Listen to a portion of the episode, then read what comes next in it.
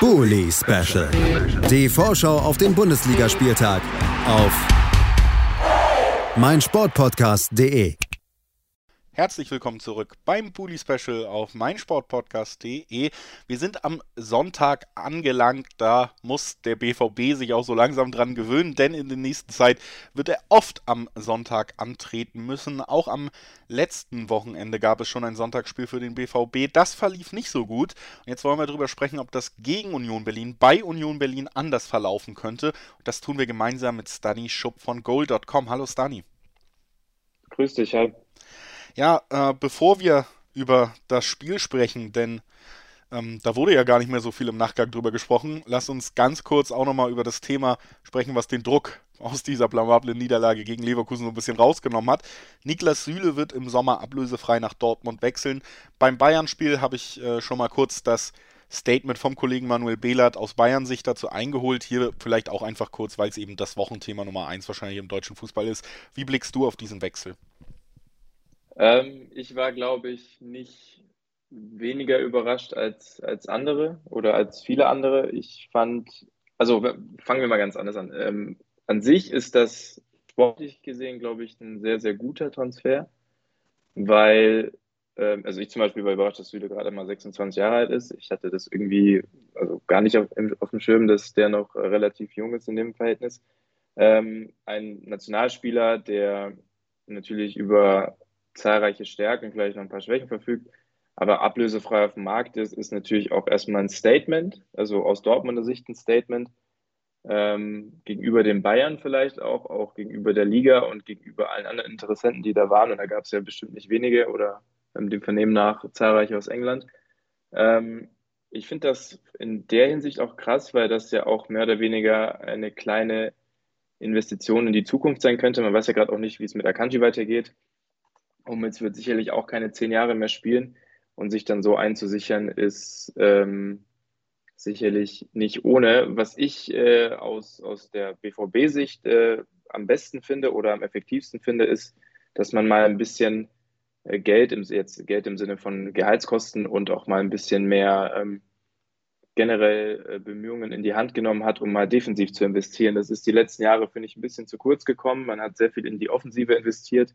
Man kann es natürlich auch Bellingham als Defensivverpflichtung sehen, aber ähm, ich meine, so vor allem was Namhaftes angeht, was, was wirklich ähm, eine, eine, eine Statement-Verpflichtung äh, ist, da gab es in der Defensive in den letzten Jahren nichts nachhaltig Gutes, finde ich. Äh, Meunier war in meinen Augen am Anfang einer, der auch so eins hätte werden können, weil auch ablösefrei jahrelang bei PSG gesetzt, hat es dann aber nicht ganz, äh, bislang noch nicht so wirklich auf die Kette bekommen.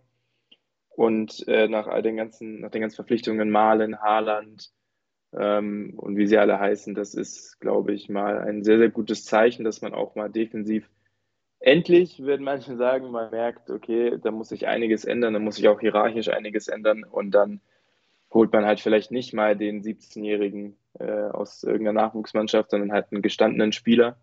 Und das finde ich eigentlich äh, mit am effektivsten in der Verpflichtung. Ob das dann im Endeffekt auch wirklich äh, sportlich was bringt, wird man dann halt ab so mal sehen können. Aber ähm, bei all den Diskussionen, die um Süle da gerade bestehen oder schon immer bestanden, äh, der Typ ist unter Nagelsmann gesetzt und ich glaube, das sagt ziemlich vieles aus.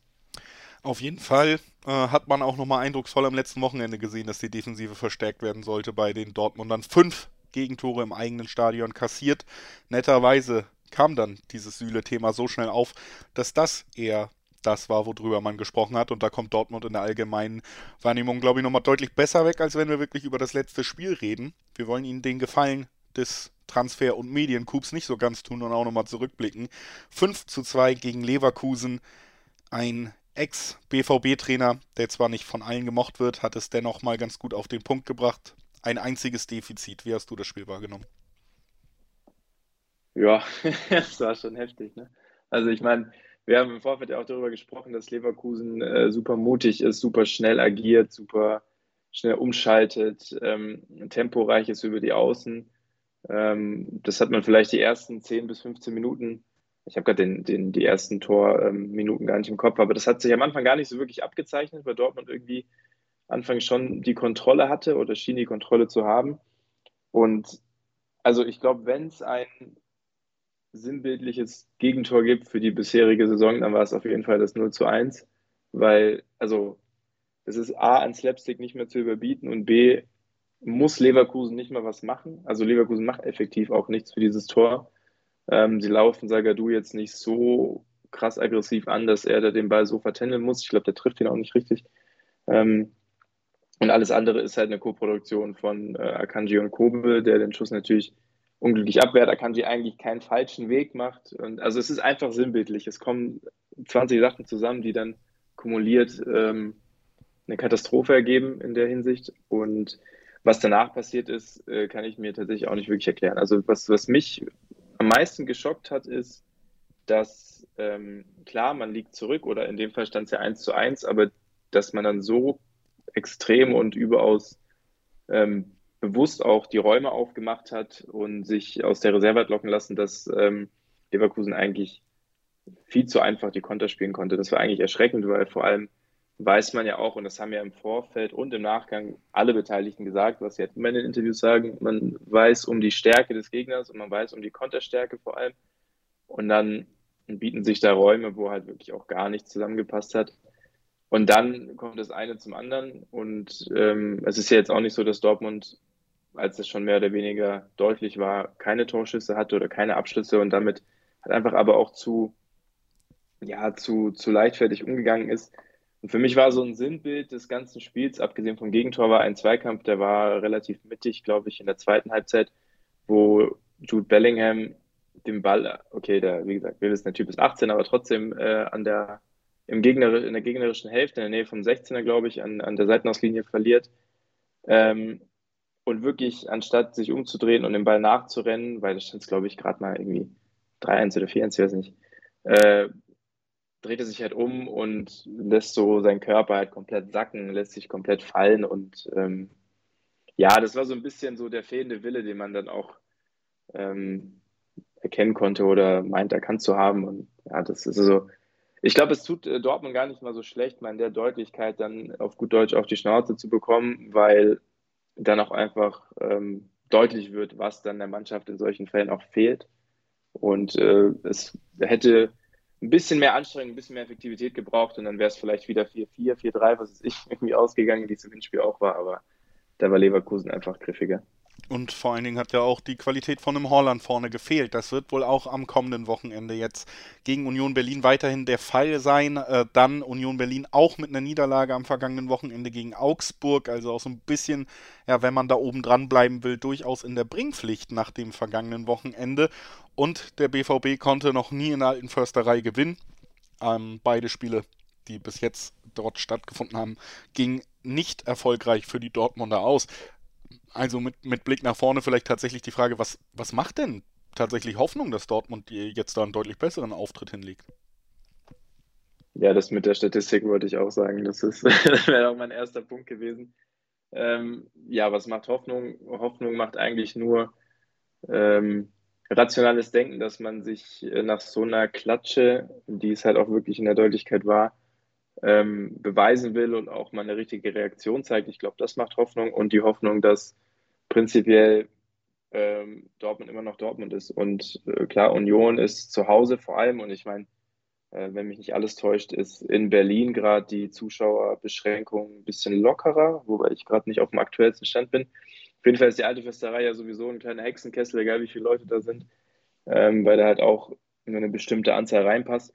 Und Union ist einfach seit seit längerer Zeit einfach eine unberechenbare Mannschaft. Und zwar natürlich jetzt gegen Augsburg verloren, das war auch einerseits auf, auswärts, auf der anderen Seite ähm, auch eine Mannschaft, die giftig nach vorne spielt, die sich jetzt nicht hinten reinstellt, die aggressiv verteidigt. Und ich glaube, das ist ähm, bei Dortmund immer so ein bisschen so ein Problem gewesen, dass gegen körperlich aktive und vor allem giftig spielende Gegner ähm, dann irgendwann mal ein bisschen die Lust abhanden kommen, was natürlich nicht sein darf, aber es war halt einfach jetzt in den letzten Wochen, Monaten sehr oft der Fall. Vor allem gegen die in Anführungsstrichen kleineren Mannschaften, auch wenn Union jetzt Tabellenvierter ist.